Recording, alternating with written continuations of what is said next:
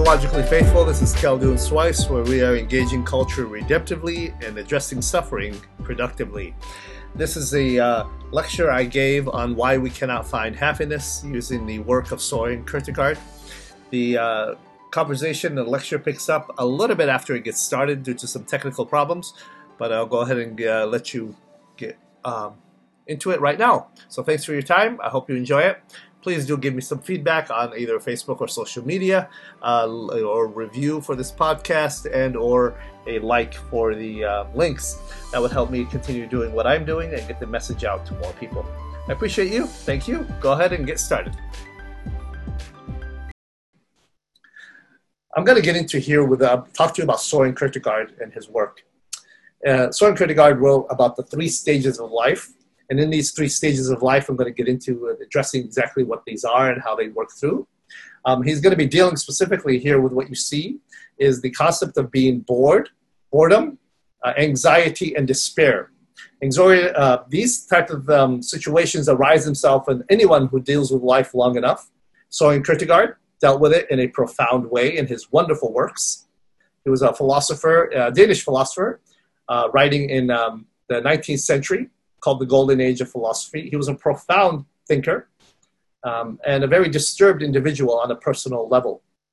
But Pascal found in his life, excuse me, not Pascal, uh, so Kierkegaard found in his life that to be truly, deeply spiritual and deeply individual, you need to deal with despair, you need to deal with the boredom and not ignore it and try to fill it with other things ultimately all of life will lead you toward boredom, anxiety, and despair. That the human psyche is major problems and they're the ills of every man, woman, and child who lives long enough. The relief from boredom can only be fleeting. Passion uh, or good play or simulated um, situation with your friends or a great meal, all these things can alleviate it for a time. But sooner or later, they will come back. Either boredom, anxiety, or despair.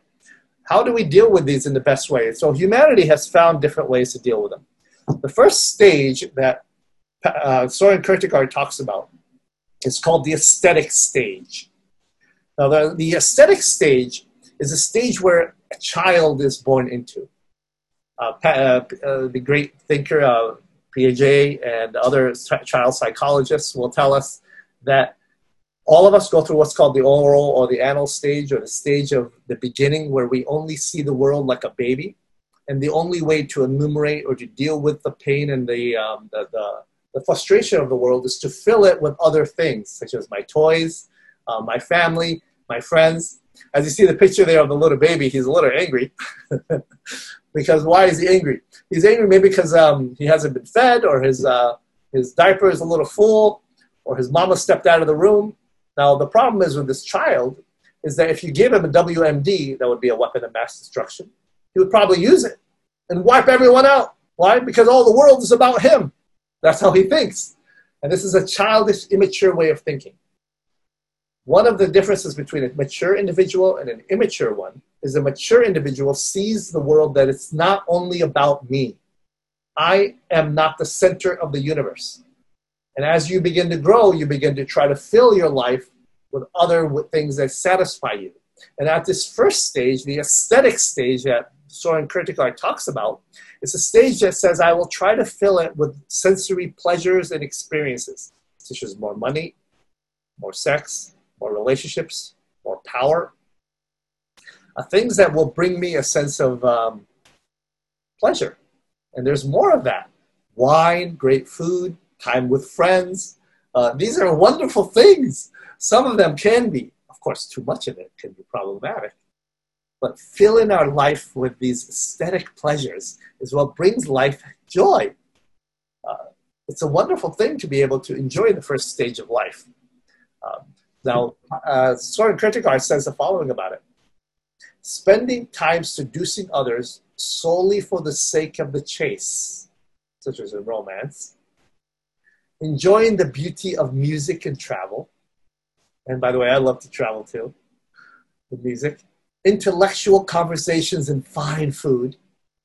The refined aesthetic tastes indulges in the fanatical hope of an endless journey from star to star.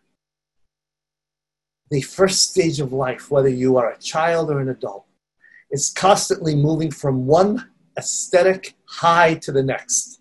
And it doesn't have to be sex, drugs, and rock and roll. It could be traveling to the next city, Paris, Rome, Italy, Barcelona, or moving from one lover to the next, or moving from one piece of music to the next, or one class to the next, or one uh, weekend to the next. It's living that stage of constant bliss, but you never are ever able to fill your endless desire for happiness that way. It can't be filled. That's why you have to keep changing it or upgrading it.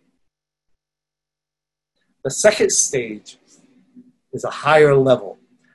Kierkegaard tells us that the ethical stage is a stage where we end up joining a mosque or a church or an organization.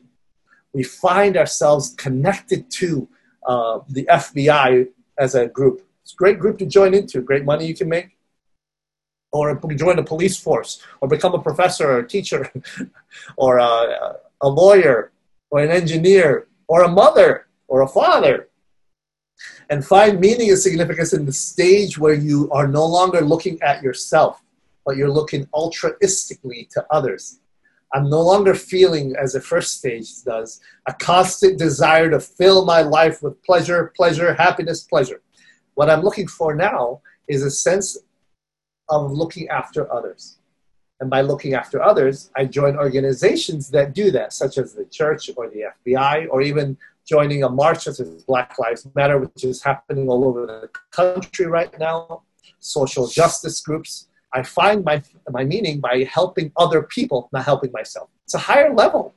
It's a wonderful level. It's how you find um, business. By the way, if you want to make some good money, find something that people really need. Create that or work with somebody who has that and then you will fill a niche. You will fill a need that people have. Then you can find money and um, a sense of um, security for your own family. But hopefully, you're not doing it just to find satisfaction, because ultimately, as I mentioned in the first stage, it's not going to fill you.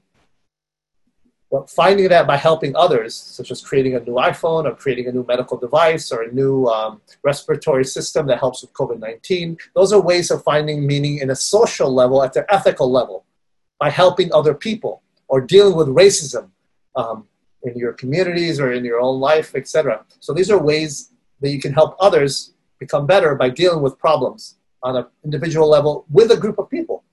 And that can be done by joining a group, or it can be done by joining an organization or a business. So the second stage is a great stage of growth. And it's a way of finding connection to the social group. Now, here's a problem with the second stage it's called groupthink. It's losing your sense of self, is what Soren Kierkegaard tells us. When I join a church, I'm no longer an individual. I'm part of a Christian community or, or a mosque, a Muslim community, or a Buddhist community. When I join the um, FBI or the police force, I'm no longer an individual. I'm part of a unit. When I join a, um, a social cause, I'm no longer an individual finding myself. I'm, find, I'm, I'm part of a group that does it. And when I deviate from that group, when I start to say things that are theologically or sociologically or, or politically incorrect, I'm ostracized by that group. I'm pushed aside. And when that happens, I feel back to the earlier portions I mentioned earlier anxiety, boredom, and rage, and a sense of uh, aloneness. So to alleviate those, I go through the first stage again, but that doesn't satisfy me. I go back to the second stage, and that helps me find my connection with others Uh, when I'm connected with others. The danger is, is losing yourself. You lose your money, you lose your spouse, you lose your children, you lose your house. But Soren Kierkegaard says there's a greater tragedy than all of these. It's losing yourself and not even knowing it. Because you never found who you are. And to find what I am and who I am, I can't just do it by being lost in a cloud of, of a, a group of people that group may help me find my identity in a cultural sense or a religious sense, but it doesn't help me find my identity as a deep, significant sense of who I am. And what does that even mean, who I am? Soren Kierkegaard in his writing argues you'll never know the answer to that question unless you go into what he called despair. And I recommend his book uh, called The Sickness Unto Death, which is a profound book on the issue. That leads us now to the third stage, the spiritual stage. The spiritual stage, or the third stage, is a stage where people begin to realize that life is not just about me or about finding help in other people or finding significance by focusing on other people, but I have to look beyond me. Now, Soren Kierkegaard comes from the Christian tradition, and one of his strongest works is condemning the institutional church as he knew it. He argues that in order for one to grow spiritually or psychologically or theologically, they have to do it in contrast, in contradistinction to the organized organization around them, not in connection to it. Because in, um, in his circles, people may actually go to a religious service, service like they did in the previous one, and find a sense of um, hope and meaning by helping other people, social justice, or even by helping themselves by reading the scriptures or going through mass or um, uh, doing the five pillars or whatever it is that they're doing in their religious organizations.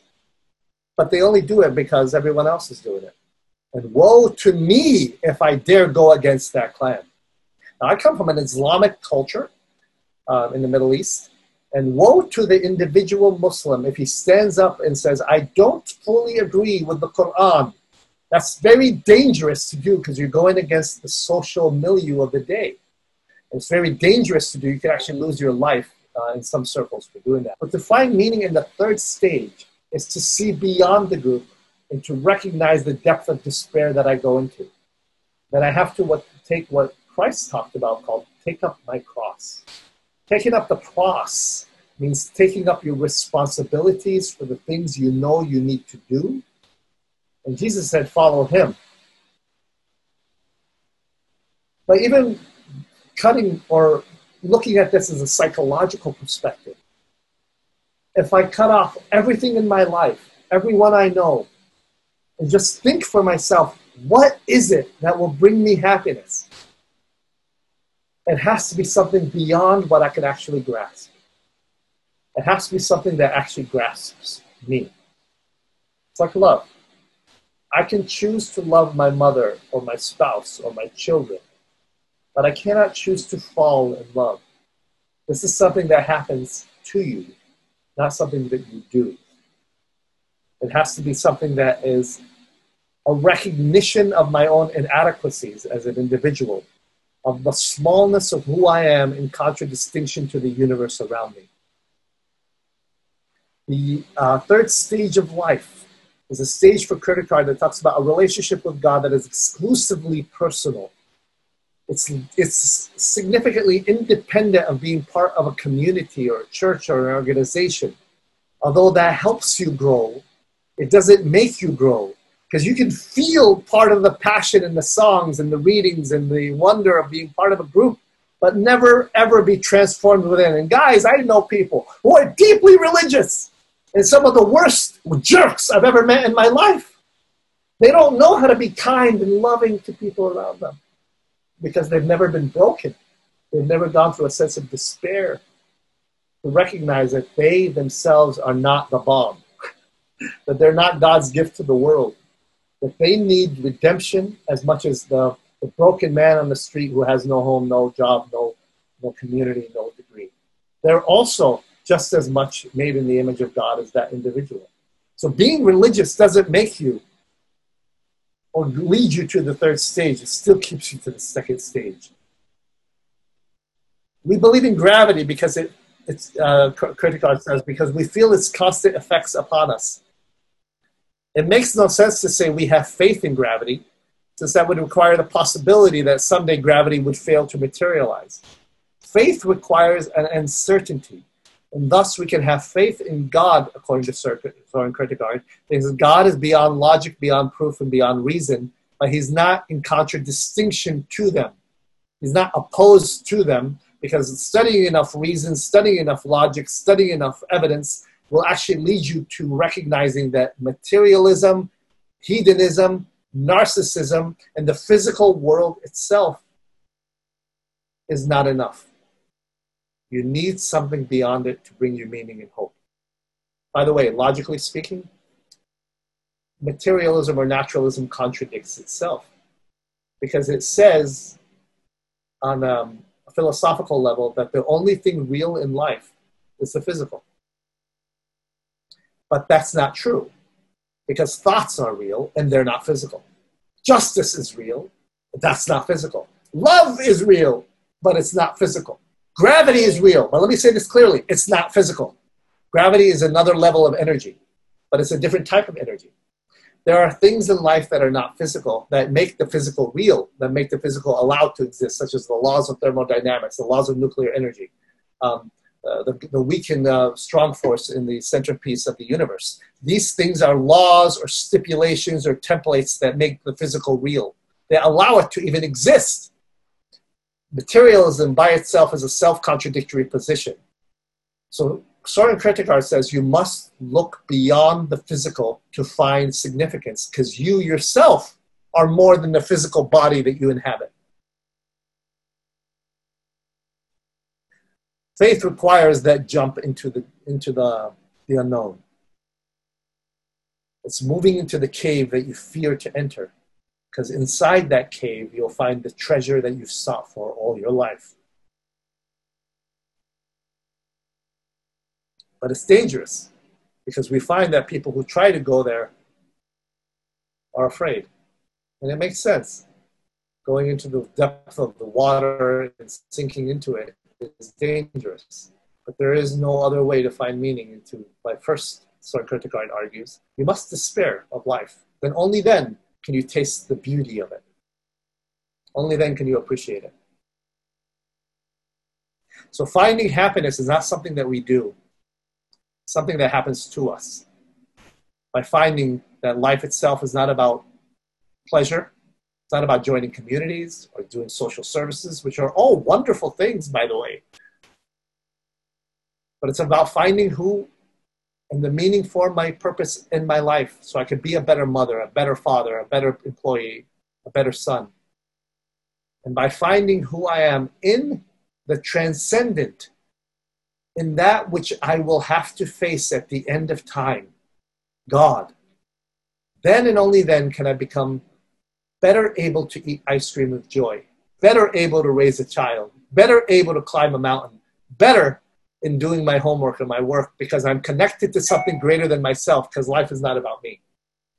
Life is about something much bigger, something much more grand. That's where religion comes in. And religion is profoundly interesting and fascinating, but it's also profoundly esoteric and problematic because the spiritual leads people into the most absurd areas of the life. Richard Dawkins argued that God is like the cosmic spaghetti monster. There's no evidence for it. You may as well believe in the spaghetti monster for believing in God. People believe in Santa Claus. Why can't they believe in God too? Well, that's what you need. And what Soren Kierkegaard says, what you believe in God has to also be true. And that you have to test your own motives for why you believe it. Am I trying to get the spiritual to twist it and turn it like a cosmic jock machine, put my money into it and try to get things out of it. Squeeze the cosmic lemon of God for uh, happiness, joy, peace, pleasure, love, wine, and travel to my next destination. That's not what the spiritual is about. It's a lot deeper than satisfying my own pleasures, but it's also something I need to be careful of because anybody and their mother, if they're smart enough and charismatic enough, can create their own religion and convince enough people and deceive enough people to following them. That's why it's so important to question your spiritual leaders, your books you read, the things you watch, and more importantly, your motives and why you do it.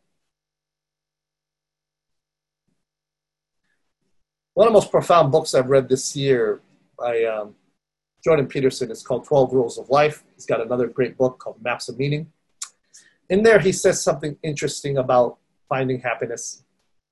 He says that pick up the cross of your tragedy and your betrayal, accept its terrible weight, host it on your shoulders, and struggle impossibly upward toward the kingdom of God on the hill. The alternative is death and hell. Pick up the cross of your tragedy and your betrayal all of us, at one level or another, have gone through different levels of pain. And if you haven't yet, it's coming. Pick it up and deal with it like a man. Deal with it like a woman. Deal with it with somebody with a sense of responsibility. Deal with it with somebody who can actually take the pain and transform it like the sh- like a bird going into the proverbial fire of the phoenix.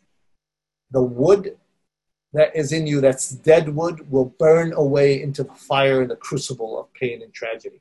The things that don't make you you, who shouldn't make you who the person you should be, will end up burning away in pain, in tragedy, in suffering.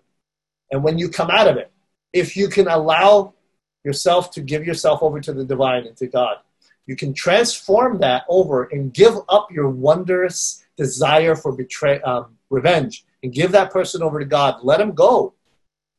Give them over to the police. Give them over to the FBI. Give them over to uh, the lawyers to deal with. But at the deeper level, I need to accept responsibility for what I have done or what has been done to me and pick that up and use it as a way to help other people.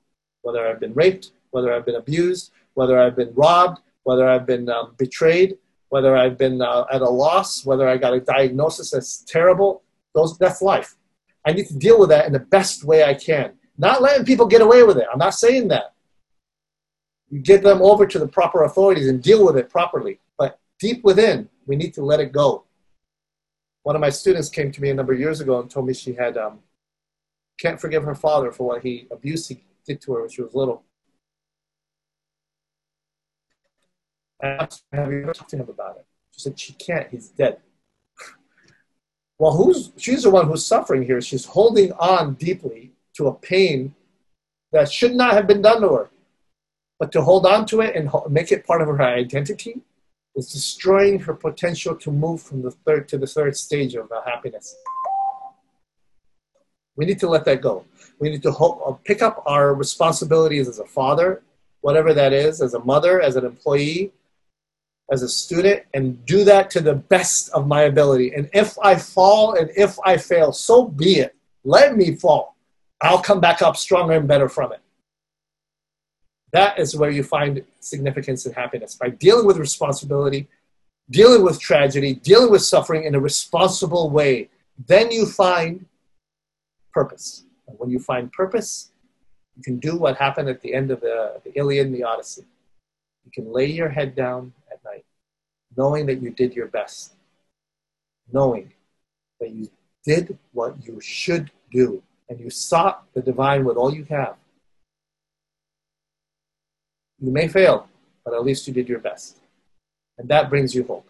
And hope is where you find happiness in that sense. Soren Kierkegaard wrote in his journal in 1835, I'm going to read portions of this with you. The way I have tried to show in the preceding pages is how these matters actually appeared to me.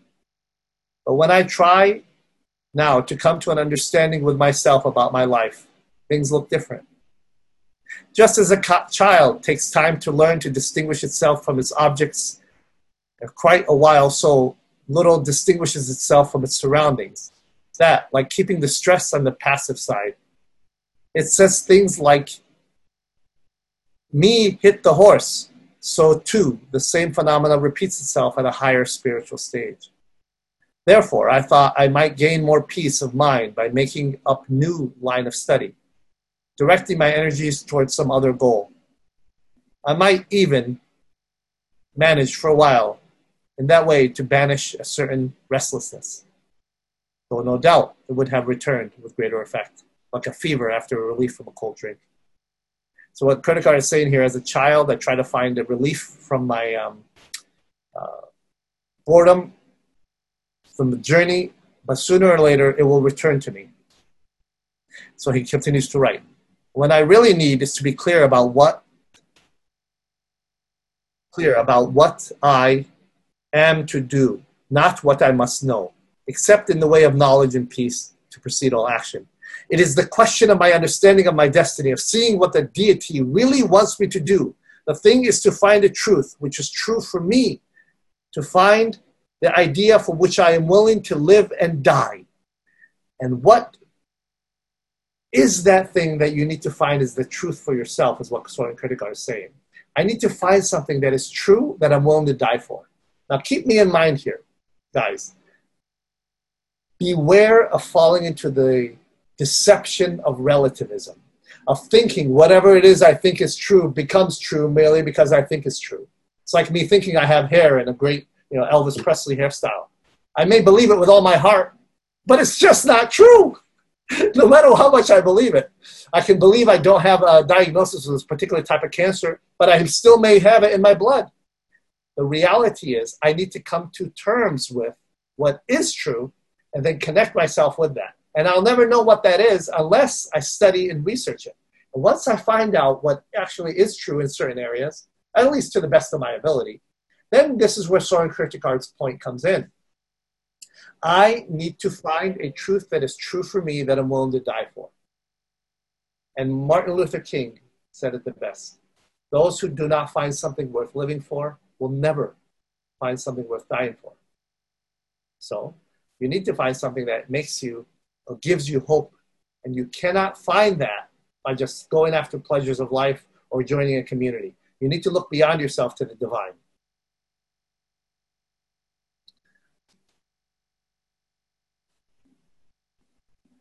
I close with a quote by Viktor Frankl. Viktor Frankl was a, uh, a victim of the Holocaust. And he said the following Don't aim at success. The more you aim at it and make it a target, the more you're going to miss it. For success, like happiness, cannot be pursued, it must ensue. And it only does so at the unintended side effect of one's personal dedication to a cause greater than oneself, or as a, the byproduct of one's surrender to a person greater than oneself. Happiness must happen, and the same holds for success you have to let it happen by not caring about it.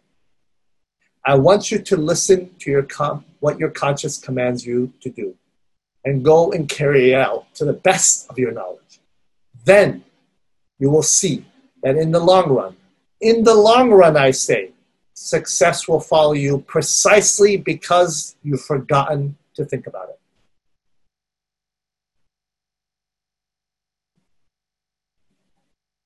Thank you. At this point, I'll open up for discussion or questions that you may have about what I have presented regarding the three stages of life and why we cannot find happiness by pursuing it.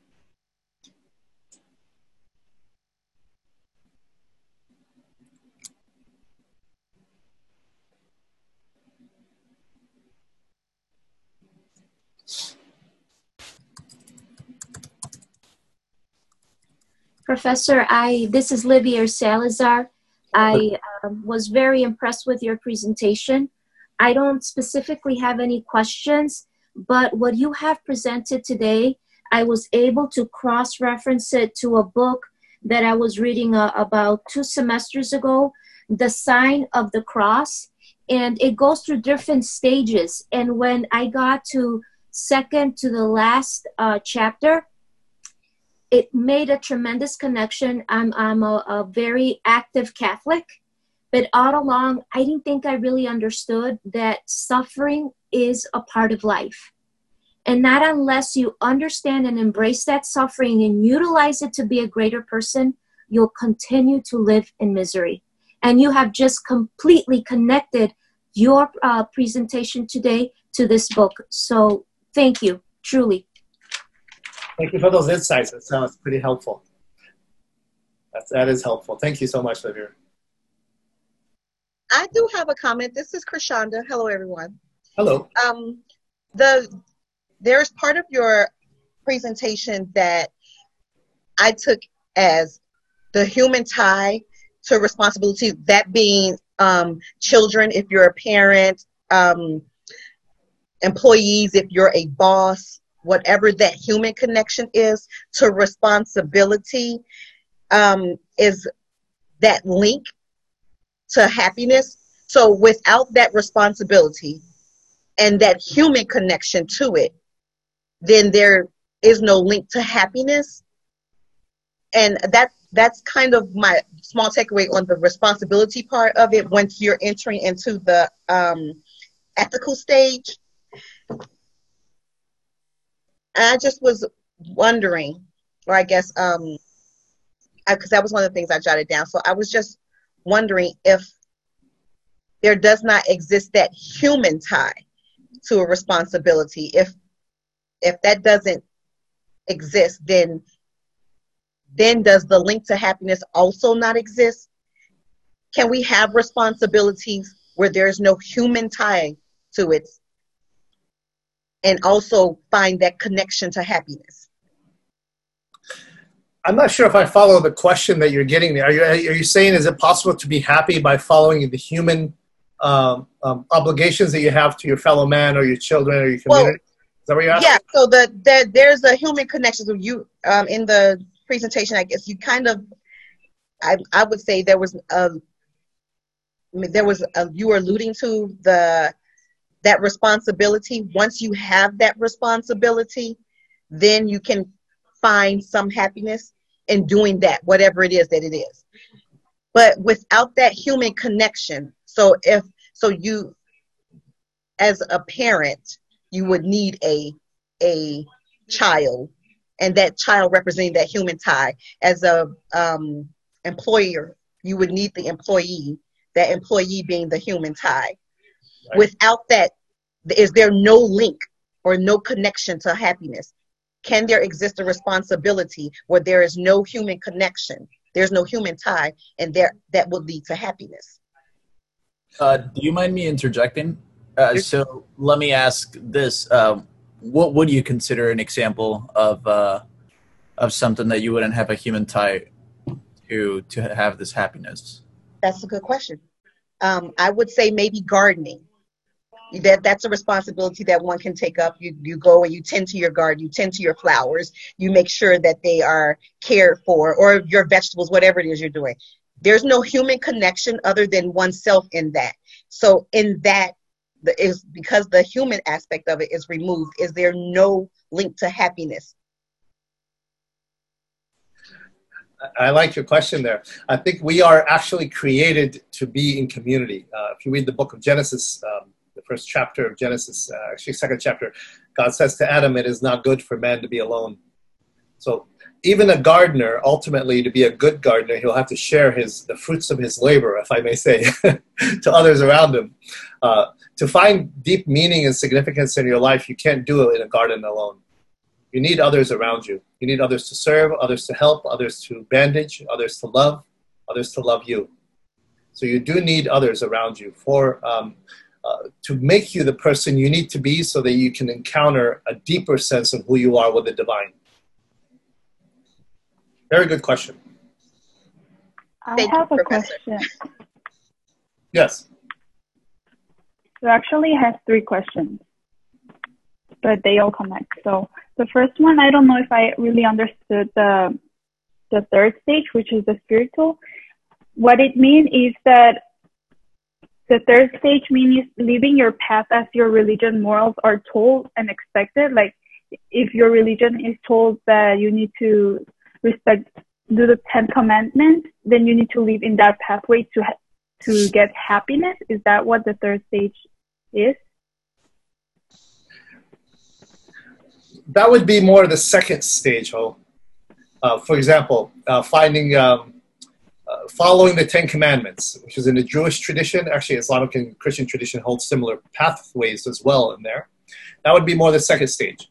The third stage is going beyond that and asking yourself the question why am I following the Ten Commandments? Why am I doing it? Am I doing it so God can grant me a new car, a better husband, more healthy children, a healthy body, a nice house?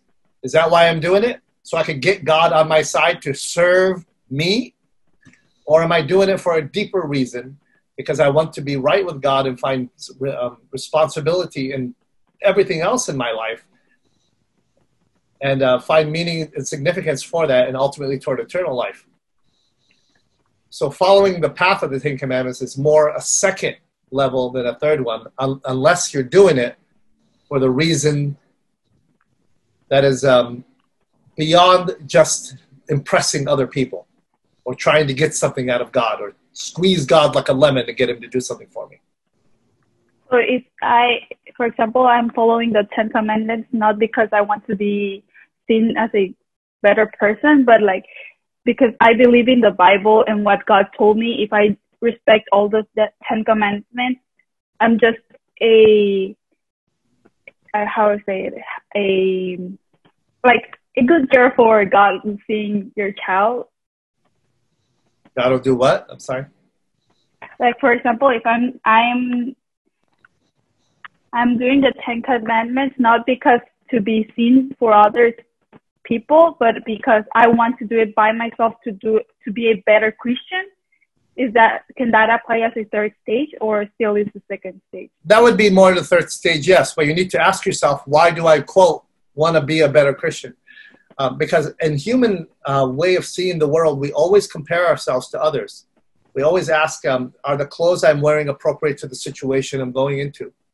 Um, if I'm running for law, I have to compare myself to other lawyers or politicians. So it's always a comparison issue. So it's hard to divorce yourself from that when you get into religion. You end up comparing yourself to other people who are not following the Ten Commandments, right? Um, mm-hmm. so you have to question why do I want to be a better Christian? What is the goal? What is the point? And this is where Soren Kierkegaard makes us question ourselves. Am I doing it just to please myself or am I doing it to please God? And, and there is no distinct difference between the two. Ultimately, if you do follow the path of the right and the good and the true, ultimately, happiness does come to you. You can't grasp it, or uh, heaven, that is. Thank you. So, you had a couple other questions? Yes. Um, so, also, does it need to be in the certain order, like the first stage, second stage, third stage, or can can like for example, can we skip the first stage and go directly to the second stage? This is something scholars have struggled with. It's not like a, a stair that you climb and you move from the first stage and jump to the second. Finally, you get you achieve it. You know, I made it. Now I'm at the third stage. That's not human. Uh, what ends up happening is you end up fluctuating oh, through different stages of life. You end up um, moving toward that which gratifies you and uh, brings you a lot of pleasure or peace or happiness, uh, and then moving into helping uh, other people, and then finally finding a sense of peace and significance of who I am and finding that contentment with myself and finally with God, and that sense of peace where I'm finally ready to meet God. Um, so it depends on the stage of life for example, if I have a child and I'm playing with him on the playground, I will be filled with the first stage of joy with the little boy as he as he encounters a butterfly for the first time or, or scrapes his knee and I'm trying to help him. I'm, I'm caught up in the first stage. Um, as he begins to grow, I fluctuate um, during throughout my day. I may go into the second stage and finally through the third stage. I think there's no one place. But what Kierkegaard is saying is beware of getting caught in the first stage, because that's a childish stage, an immature stage. Beware of being deceived by the second stage of constantly doing social services or helping other people, being part of an organization, because you can lose yourself in the second stage. Once you recognize who you are, that you are created in the image of God, and you're very special, and there's a purpose for you in your life, and you can find peace with God and peace with your own self, at the same time recognizing your own inadequacies and sins, you have that peace with God, and then you have achieved the third stage. But achieving the third stage doesn't make you inhuman. You still, if you're alive long enough, you'll fluctuate between the three stages. Thank you so much. Sure. Mm, that's all. That's all right. I have. Uh, Professor, may I ask one final question? Yes. Um, in stage three, uh, Professor, you spoke about redemption. Can you go through that uh, process again for me? Uh, you were talking about a few examples where uh, a little girl was um, abused by her father, and um, you mentioned something about redemption. Can you help me connect that again? Sure. When somebody's abused, like a situation with my student was abused by her father, and she couldn't find any uh, any peace, she, she was very angry at him, legitimately so the problem with it is that the man died. And she was holding that anger, that resentment, that bitterness and rage to the point where she went into um, emotional and spiritual psychosis. She wasn't able to progress in life. In order for her to release that and give him up to God, let God deal with him, let God punish him, Vengeance is mine, saith the Lord, is a concept in the Old Testament as well as in the New Testament. It's releasing to the divine those who have hurt you, so you don't have to hurt them yourselves. Um, Mhm. Forgiveness, if I may put it this way, is the fragrance a rose gives off after being stepped on. That that forgiveness is the fragrance a rose gives off after being stepped on. That fragrance that you release is the releasing of your right. Let me hit that clearly. Your right to hurt somebody back. You let it go. You give them up to the divine. That's the third stage. She gives up her right to hurt her father back because she can't hurt him back. First, secondarily, um, ultimately, only the divine can deal with him. And then she uses the fragrance to help other people who have suffered similar ways and find meaning in res- by taking up the responsibility of helping other people who also, also suffered. And through that, she finds redemption for herself. Beautiful. Ultimate redemption, according to Soren Kierkegaard, comes through Christ and his, his vicarious suffering for us. And that is um, a symbol or a, an archetype of our individual sufferings. Thank you, Professor. Sure. Beautiful. Thank you. Thank you. Uh, let's see here. Eldora wrote, um, "It's good to question your religious leaders and sacred texts. Is it possible to not fully agree with something that is taught in your religion and still want to be part of it, or does it make you want to lose yourself in the process?" That's a very good question. Uh, it is very much possible for, to be Catholic and not agree with everything that comes out of the Vatican, or to be Baptist and not agree with everything that's being taught in your Baptist church. Of course or to be Muslim and not agree with what's happening in Islam. Of course, it's very much possible. You're human. the problem comes in with uh, not being able to raise your voice and express that in a safe place. If you're not in a place in your religion or you're in your community where you're able to be an individual under question to raise um, concerns, then maybe you need to question whether you should be in there at all not necessarily to leave your faith, but maybe to leave the particular church that you're in or community, because they may not be open for change. And when they're not open for change, they're not open for growth. When they're not open for growth, they're definitely not open to redemption. At that point, they live in the second stage, pretending like they're in the third stage.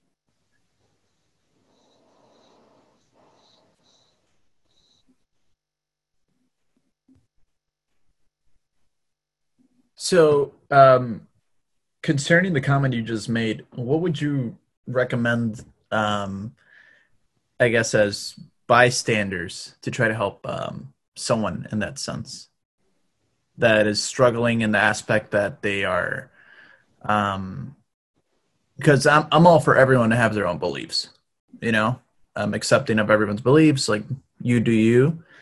Um, however, though, like you said, like you said it earlier you're like you can be the most religious person you can be the worst person ever. Um so like what would you consider to be the best way to go about it to help someone?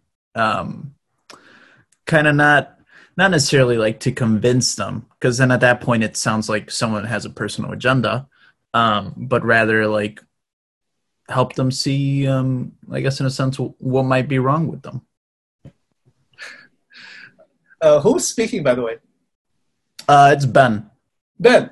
Ben. Uh, there may be something behind the question that I'm missing, so I may have to ask you to expand on exactly what you mean by it. Uh, but in generally speaking, if you find somebody who's hardened in their way, like a, a, a, the proverbial mental rock, and they're unwilling to change, then there is no. The best thing you can do for them is not help them, because you're wasting your time. Uh, there's the old adage that says um, you have to shake the dust off your feet and walk away. Because um, there are some people who are unwilling or they're not able at this particular stage in their journey to hit what's called rock bottom. And some people do not change when they see the light, they only change when they feel the heat. So you can shine as much philosophical, psychological, and religious light to them all you want. If they're not at the stage in their life where it's more painful to be where they are than where they could be, they won't change. That's the first thing I want to say. The second thing I want to say is there's the old concept of dropping a seed and waiting for it to sprout. It's doing the right thing for the right reason and trusting God for the result. So if there's somebody struggling and they're or they're abusing uh, their position or their family or they're hurting other people and I have to actually step in as a sense of responsibility and say something to them and let them know lovingly at that point I've done what I could and I need to say it whether they want to hear it or not or report them if they are abusing their position or their power because it's my responsibility to do it and I am derelict of my duty if I stay silent. Um, so I need to speak up and say something to them. Um, and one of the best ways I found is if they're open to it, then I can sit down and have a deep conversation with them and express my position and do it in a way that's questioning them rather than condemning them. Because I'm not God and I'm not uh, the position of a prophet, but I am their friend, and because I love them, it's my responsibility to tell them this is hurting you and it's hurting others. I need to tell you because I care. How they deal with it is up to them.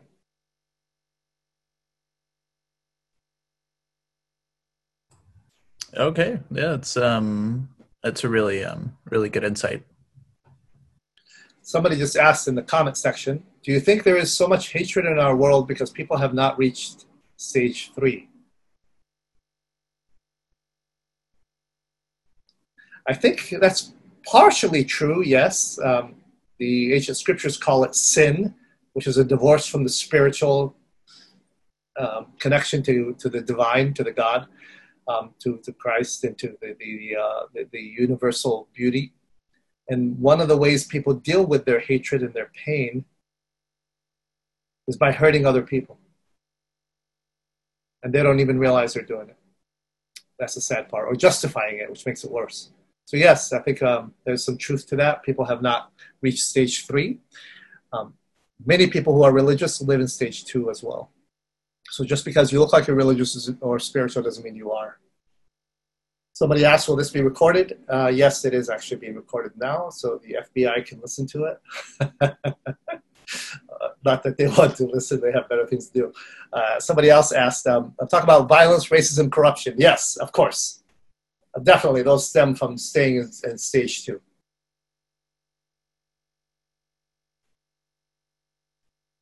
All right. All right, guys, we're getting at the 315 mark. If there's anybody else, last time, I'm going to close it up. Last. Uh, oh, last... I have one question. Yes. So for Jay Campbell, uh, from his perspective, so is he saying that ha- happiness has to come, like, happen to you, or is he saying that responsibility itself is happiness? Uh, Joseph Campbell says uh, finding happiness is about going on a journey and recognizing part of the journey is falling and breaking and getting hurt and possibly dying.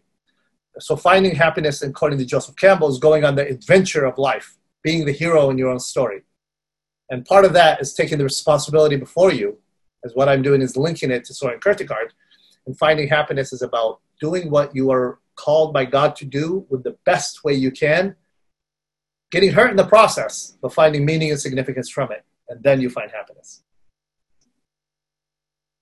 Or happiness finds you, excuse me, I put it correctly. Oh, okay, I understand now. Okay. All right, guys. Thank you for being with me. It was a pleasure.